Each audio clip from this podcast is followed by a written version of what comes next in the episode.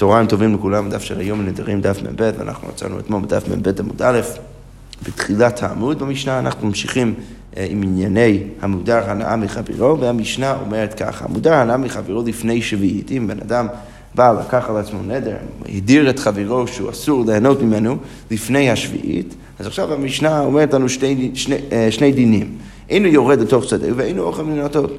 אז א' כל לא יכול אפילו לרדת לתוך שדהו. למה? כי אנחנו יודעים שמודר עיניו מחברו אסור לו בדריסת הרגל, לא יכול אפילו להיכנס לרשותו של המדיר. ואינו אוכל מן הנוטות, וגם כן, הוא לא יכול לאכול מן הנוטות. מה עם הנוטות? הר"ן כותב, מן הפירות הנוטות הדרך סמוך לשדה. אז אפילו אם יש אה, פירות שנוטות על הדרך, הם בקצה השדה, והמודר לא יצטרך להיכנס לשדה, לשדה של המדיר כדי לאכול אותם, עדיין זה אסור למה? כי אנחנו יודעים שהוא מודר הנאה, ולכן זה כולל גם את האוכל שלו וגם כן את, את, הרש, את רשותו שלא יכול, לא, לא, שהוא לא יכול להיכנס. ולכן אנחנו אומרים ששוב, אינו יורד לתוך שדהו ואינו אוכל מן הנוטות. ובשביעית, אנחנו נראה בגמרא יש התלבטות על היחס בין המקרה הזה לבין המקרה הקודם, האם זה אותו הנדר או אם זה נדר חדש, אבל איך שזה לא יהיה, המשנה אומרת שברגע שמגיע שנת השמיטה, אז אינו יורד לתוך שדהו, אבל אוכל הוא מן הנטיות הנוטות. אז המשנה כאן מכריעה שבשנת השמיטה, אז הוא עדיין לא יכול לרדת לתוך שדהו, למה? כי הוא עדיין אסור בדריסת הרגל. כל מה שאנחנו בעצם מתירים, מפקירים, אנחנו אולי, אולי נראה התלבטות בגמרא סביב השאלה הזאת, אבל כרגע נניח שכל מה שמפקירים זה רק האוכל, אבל לגבי דריסת הרגל זה עדיין אסור, ולכן עדיין הוא לא יכול לרדת לתוך שדה של חברו, אבל אוכל הוא מן הנטיות הנוטות, אבל את האוכל שהוא יכול להגיע אליו אה, בלי להיכנס לשדה של חברו, זה כבר מותר. למה? כי מדובר על שנת השמיטה, והכל מופקר, הכל מותר, ולכן הכל בסדר גמור. אוקיי, נדר הימנו מאכל לפני, לפני שביעית, המשנה אומרת שאם הוא נדר הימנו לא הנאה אלא רק מאכל לפני שנת השמיטה, אז במקרה כזה יורד לתוך שדה, הוא יכול לרדת לתוך שדה, הוא כבר לא אסור בהכל, אפילו בדריסת הרגע, ולכן הוא, הוא כן יכול להיכנס לשדה שלו, אבל ואינו אוכל מן הפירות, ובשביעית יורד ואוכל. עכשיו, המשנה אומרת שאם הוא נדר ממנו רק אבל מאכל לפני השביעית, אז כאן הוא יכול לרדת לתוך שדה, אבל עדיין לא יכול לאכול. למה? כי הוא נדר ממנו מאכל, אבל בשביעית...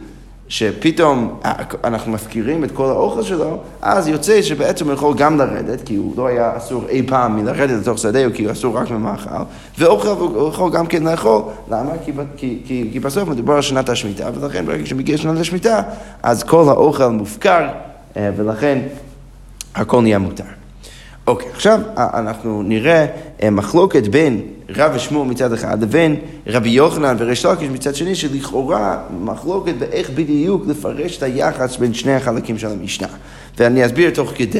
אה, אה, רק הערה אחת, לפני שאני נכנס כאן לגמרא, רוב הראשונים גורסים אחרת ממה שכתוב לנו בווילנה, ואני אקרא על פי הגרסה של, רוב הראשונים.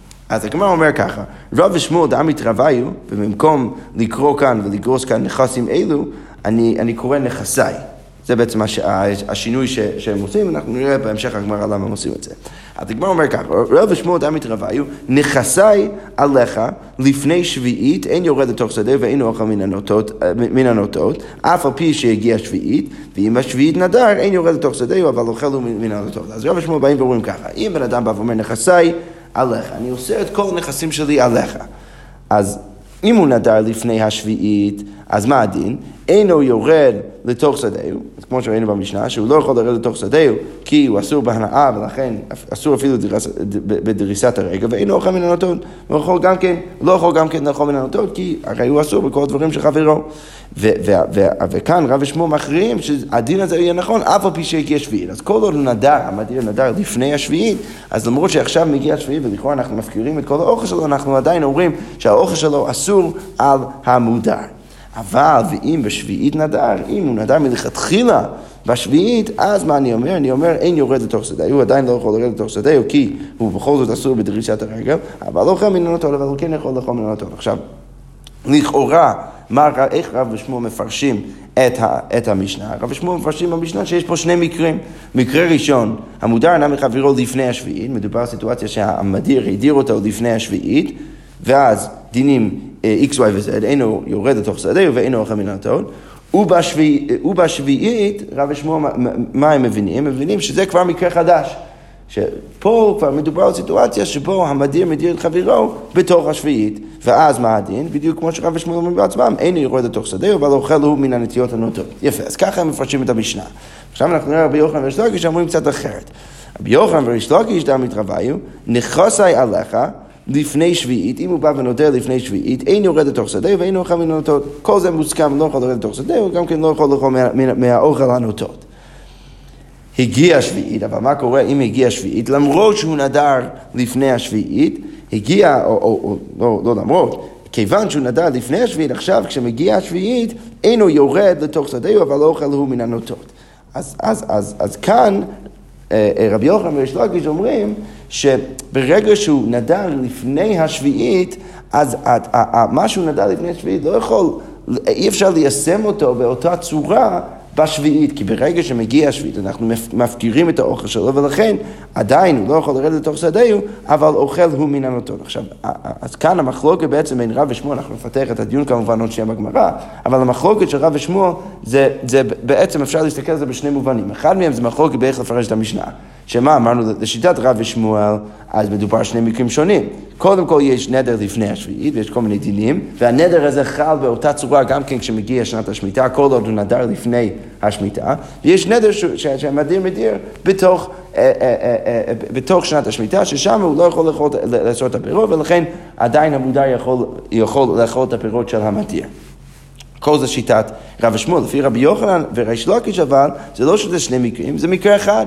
אפילו אם הוא נדר אה, לפני השמיטה, אני לא אומר שהנדר הזה חל באותה רמה גם כן בתוך השמיטה, אני אומר שברגע שמגיע שנת השמיטה, פתאום הדין מתהפך, פתאום הדין משתנה, ועכשיו, אה, ועכשיו אני אגיד שהמודר הנאה יכול לאכול את האוכל, אה, את הפירות הנוטות של חברו, כי, כי הרי הגיע שנת השמיטה. אז זה אופן אחד להסתכל על המחלוקת ביניהם. אה, אה, דרך אחרת להבין את המחלוקת כאן, כפי שאנחנו נראה בגמרא עוד שנייה, זה בעצם סביב השאלה כמה אני מניח שבן אדם יכול לאסור דבר אה, כשזה יוצא מרשותו. שלפי רב ושמואל, לכאורה הוא יכול, כן? כי אני אומר, ברגע שהוא נדע לפני השמיטה, אז ברגע שמגיע השמיטה, אני אומר שהנטל שלו עדיין חל, למרות שאנחנו הפקרנו את הפירות שלו. רבי יוחנן וריש לקיש יגידו לא, זה לא בהכרח נכון. למה זה לא בהכרח נכון? כי אנחנו יכולים להגיד שברגע שזה יוצא אה, מרשותו, אז, אה, אז, אז הנדר שהוא נדר לפני כן כבר לא חל באותה צורה, ולכן פתאום הפירות יהיו, אה, יהיו מותרות לבעל המודר. אוקיי, זה בדיוק מה שהגמרא אומרת עכשיו. אז הגמרא אומר ככה, לימה באוקם מפלגת לכאורה, המחלוקת בין רבי יוחנן וריש לקיש ורב ושמואל מהצד השני, זה בנקודה הבאה. דרב ושמואל סברי אדם עושה דבר שברשותו, אפילו כשיצא מרשותו, ולכן ברגע שהוא נדר לפני השמיטה, אני אומר שהפירות עדיין אסורות כשנכנס השמיטה. ורבי יוחנן וריש לקיש, מה הם חושבים? סברי לא. אין אדם עושה דבר שברשותו לכשיצא מרשותו. בן אדם לא יכול לאסור משהו שהוא עכשיו ברשותו לכשיצא מרשותו. ולכן ברגע שמגיעה שנת השמיטה, אז אני צריך כבר להגיד שלמרות שהוא נדע לפני כן, עדיין, עדיין אני אומר שפתאום כל הפירות שאני מפקיר, שאני מפקיר אותם בעצם מהרשות שלו, פתאום כל הפירות האלו הופכות להיות מותרות אה, לבעל המודר. אבל הגמרא אומרת, רגע, האם באמת הגיוני לפרש ככה את המחלוקת שלהם? ותסבירה, מי איכו למאן דאמר אין אדם עושה דבר שברשותו לכשיצא מרשותו? האם יש באמת מישהו שיגיד שבן אדם לא יכול לאסור משהו? שהוא ברשותו לכשיצא מרשותו, זה לא הגיוני, ברור שכל אחד יגיד שבן אדם יכול לעשות דבר כזה. ואם כן, הגמרא אומרת, אם ככה אתה רוצה לפרש את המחלוקת שלהם, שזה בעצם תלוי רק סביב השאלה הזאת, אז הגמרא אומרת, וכאן אנחנו רואים למה הראשונים קורסים אחרת בתחילת הגמרא, אז הגמרא אומרת, נפלגי בנכסים אלו, וכל שכן בנכסי. רגע, אם רצית להגיד שבאמת המחלוקת בין, שוב, רב ושמואל מצד אחד ורב יוחנן לקיש מצד השני, זה סביב השאלה האם בן אדם יכול לאסור משהו כשיצא מרשותו, אז היית צריך להביא את המקרה הרבה יותר מחודש. הרי יש שני וריאציות, שני לישנות, שני ניסוחים שהבן אדם יכול להשתמש בהם בנדר הזה. הוא יכול להגיד, נכסים אלו עליך, הנכסים האלו שאני מצביע עליהם, שהם כרגע הנכסים שלי, אני מצביע עליהם ואני אוסר אותם עליך, ואפשר להגיד נכסיי, אפשר להגיד שהנכסים שלי אסורים עליך.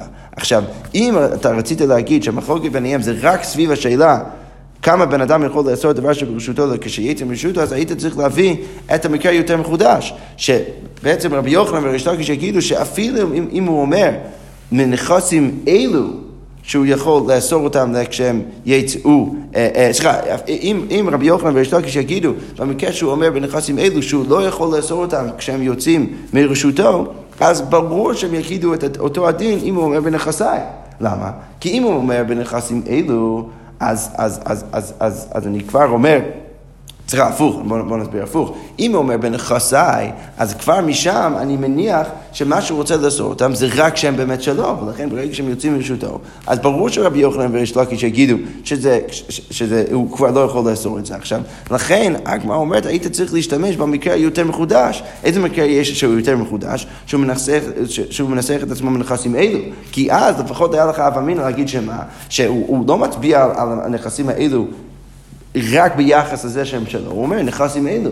ולכן שמה אולי הייתי יכול להגיד שבאמת, או הייתי צריך להגיד שבאמת הוא יכול לאסור אותם כשהם יצאו מרשותו. אז, אז החידוש של רבי יוחנן ויש לקיש הוא הרבה יותר גדול במקרה כזה.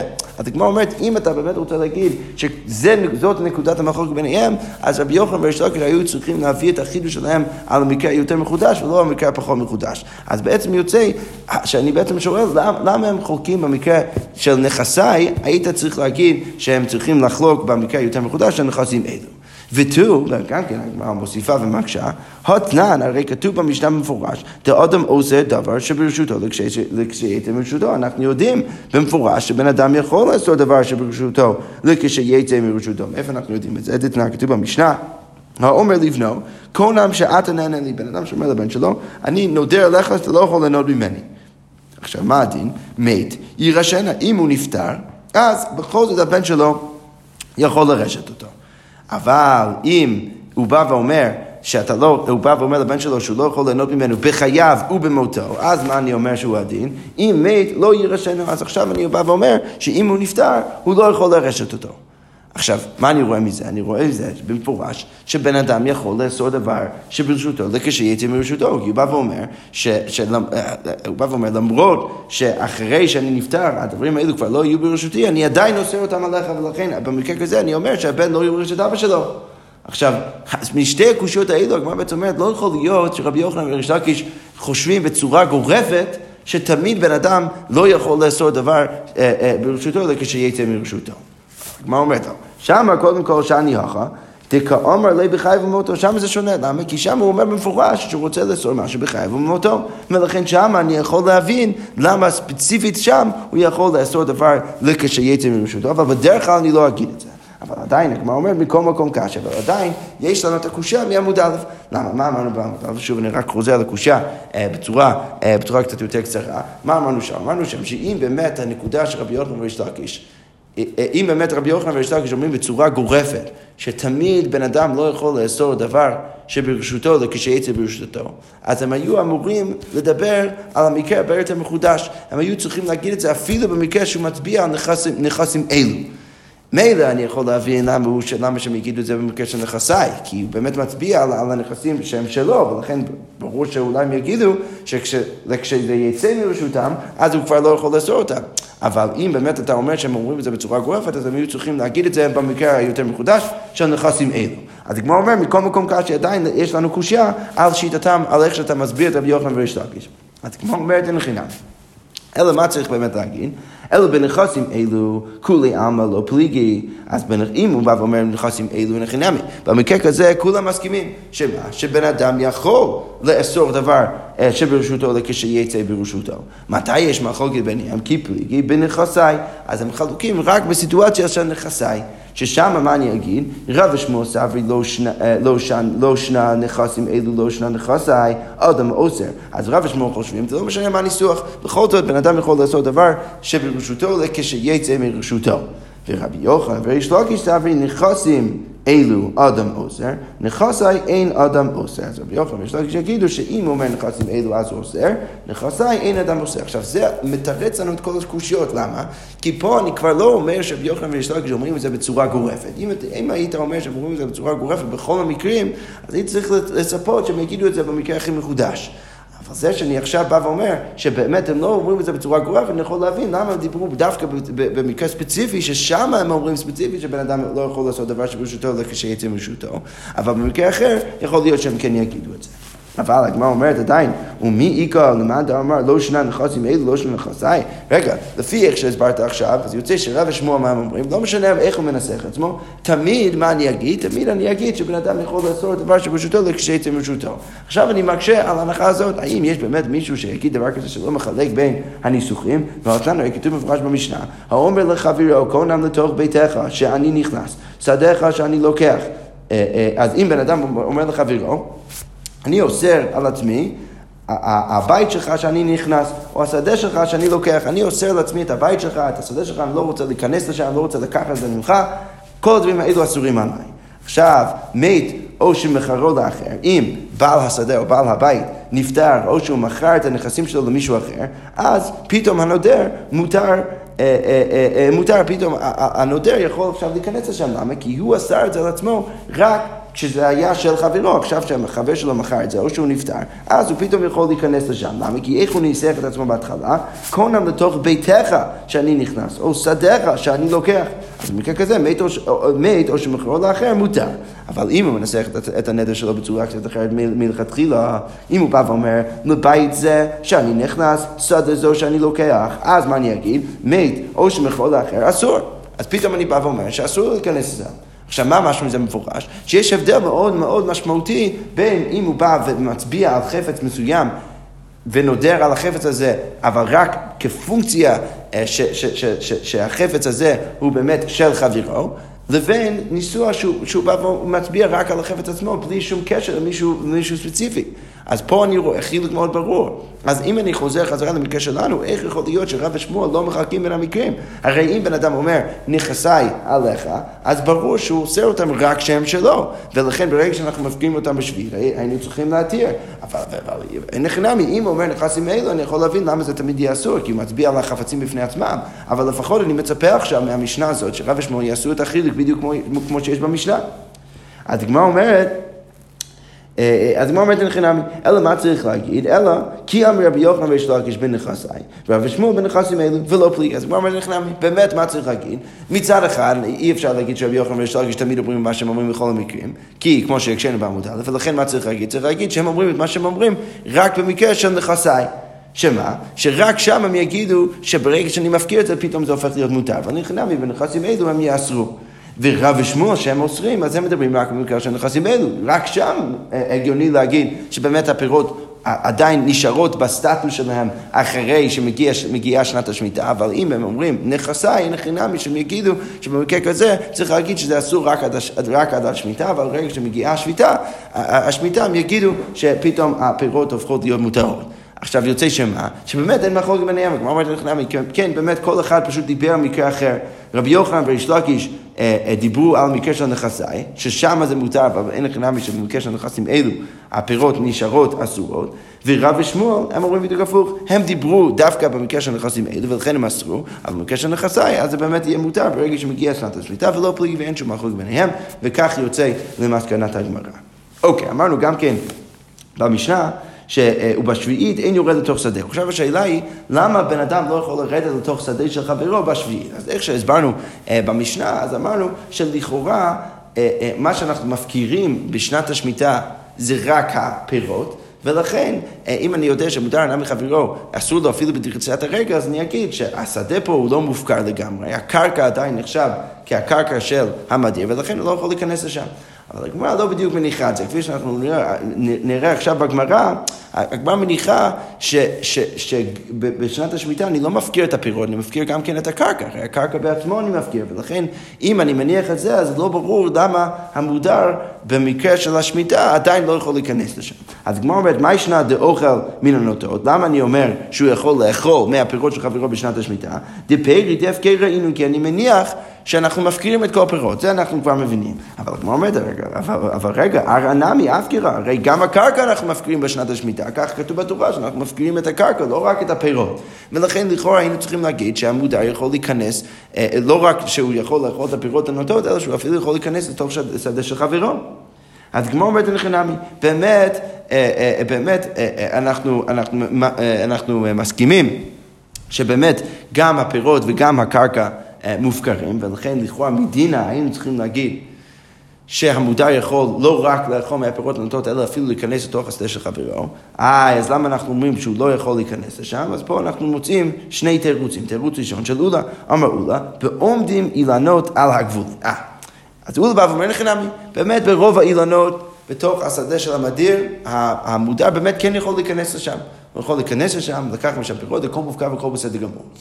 מתי אמרנו שהוא לא יכול להיכנס לתוך שדה של חברו? בסיטואציה של אילנות העומדים על הגבולים. ששם מה אני אומר? שם אני אומר שיש לו אפשרות לקחת מהפירות של האילנות שם, או מקצה השדה, מחוץ לשדה של חברו, או מלהיכנס לחברו, לתוך שדה של חברו. עכשיו, ברור שמה אני מעדיף במקרה כזה? אני מעדיף שהוא יישאר מחוץ לשדה של, של המדיר, ושהוא לא ייכנס לשם.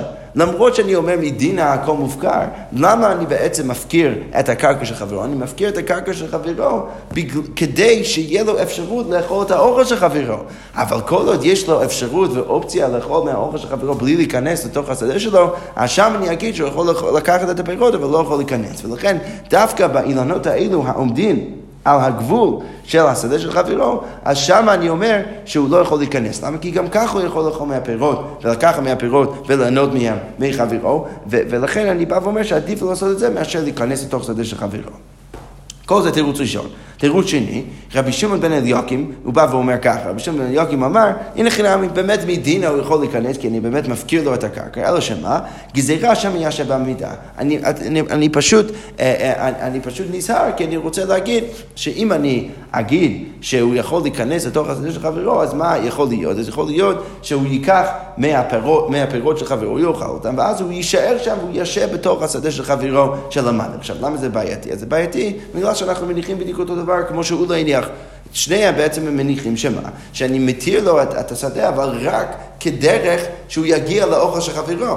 אבל כל עוד הוא סתם נשאר שם ועומד שם בתוך הזה של חברו, אז פה, אם זה לא קשור לשום אוכל, אז פה אני כבר צריך להגיד שיש פה איסור שהוא עובר על האיסור של הנדר, ולכן כדי למנוע מסיטואציה שהוא ייכנס לתוך הזה של חברו והוא סתם יעמוד שם בלי קשר לאוכל, אז אני צריך לאסור עליו תמיד מלהיכנס לשם, ונכנע שבאמת מדינה אה, היינו צריכים להפקיר ולהתיר את הקרקע ולהגיד שהוא יכול להיכנס לשם, אלא ששוב כל אחד לתירוצו, אולה ורבי שמעון בן אליוקים, כל אחד בעצם מסביר למה בכל זאת מדובר על סיטואציה שהוא לא יכול להיכנס לשם.